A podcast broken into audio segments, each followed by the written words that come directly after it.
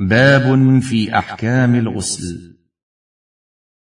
عرفت مما سبق أحكام الطهارة من الحدث الأصغر ونواقضها، فكنت بحاجة إلى أن تعرف أحكام الطهارة من الحدث الأكبر، جنابة كان أو حيضا أو نفاسا، وهذه الطهارة تسمى بالغسل بضم الغين، وهو استعمال الماء في جميع البدن على صفة مخصوصة يأتي بيانها.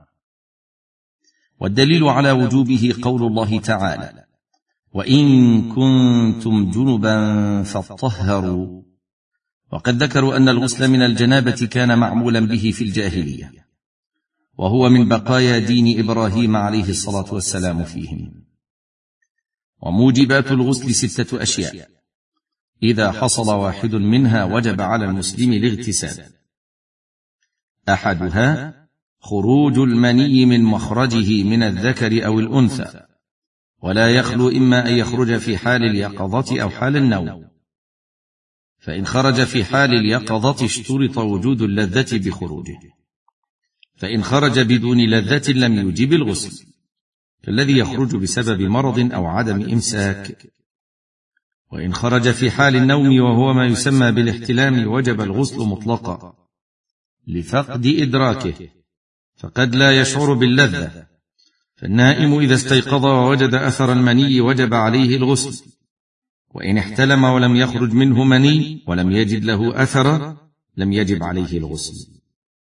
الثاني من موجبات الغسل إيلاج الذكر في الفرج ولو لم يحصل إنزال، للحديث الذي رواه مسلم وغيره عن النبي صلى الله عليه وسلم: إذا قعد بين شعبها 4 ثم مس الختان الختان فقد وجب الغسل.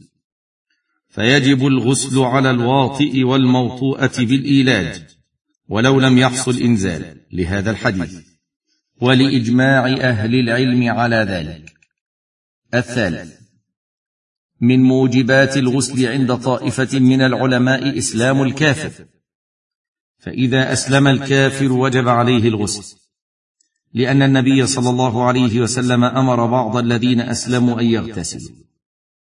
ويرى كثير من أهل العلم أن اغتسال الكافر إذا أسلم مستحب وليس بواجب، لأنه لم ينقل عن النبي صلى الله عليه وسلم أنه كان يأمر به كل من أسلم، فيحمل الأمر به على الاستحباب جمعا بين الأدلة، والله أعلم. الرابع من موجبات الغسل الموت، فيجب تغسيل الميت غير الشهيد في المعركة، فإنه لا يغسل، وتفاصيل ذلك تأتي في أحكام الجنائز إن شاء الله. الخامس والسادس من موجبات الغسل الحيض والنفاس، لقوله صلى الله عليه وسلم: وإذا ذهبت حيضتك فاغتسلي وصلي، وقوله تعالى: فإذا تطهرنا، يعني الحيض يتطهرن بالاغتسال بعد انتهاء الحيض. وصفة الغسل الكامل أن ينوي بقلبه ثم يسمي ويغسل يديه 3 ويغسل فرجه ثم يتوضأ وضوءا كاملا ثم يحثي الماء على رأسه 3 مرات يروي أصول شعره، ثم يعم بدنه بالغسل ويدلك بدنه بيديه ليصل الماء إليه.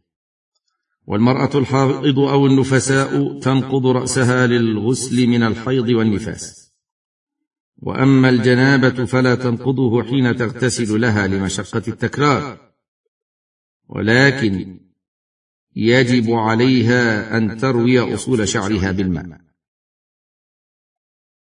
ويجب على المغتسل رجلا كان أو امرأة أن يتفقد أصول شعره ومغابن بدنه وما تحت حلقه وإبطيه وسرته وطي ركبتيه، وإن كان لابسا ساعة أو خاتما فإنه يحركهما ليصل الماء إلى ما تحتهما.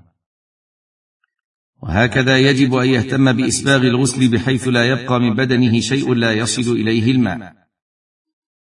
قال صلى الله عليه وسلم: تحت كل شعرة جنابة فاغسلوا الشعر وأنقوا البشر، رواه أبو داود والترمذي. ولا ينبغي له أن يسرف في صب الماء، فالمشروع تقليل الماء مع الإسباب، فقد كان صلى الله عليه وسلم يتوضأ بالمد ويغتسل بالصاع، فينبغي الاقتداء به في تقليل الماء وعدم الإسراف.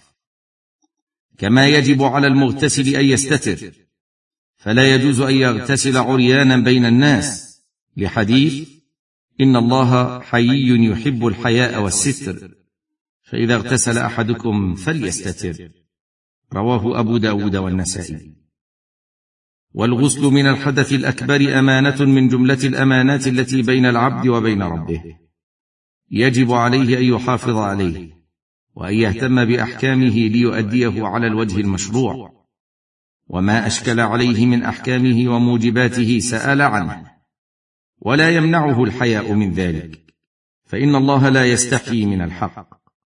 فالحياء الذي يمنع صاحبه من السؤال عن أمور دينه حياء مذموم، وهو جبن من الشيطان ليثبط به الإنسان عن استكمال دينه ومعرفة ما يلزمه من أحكامه.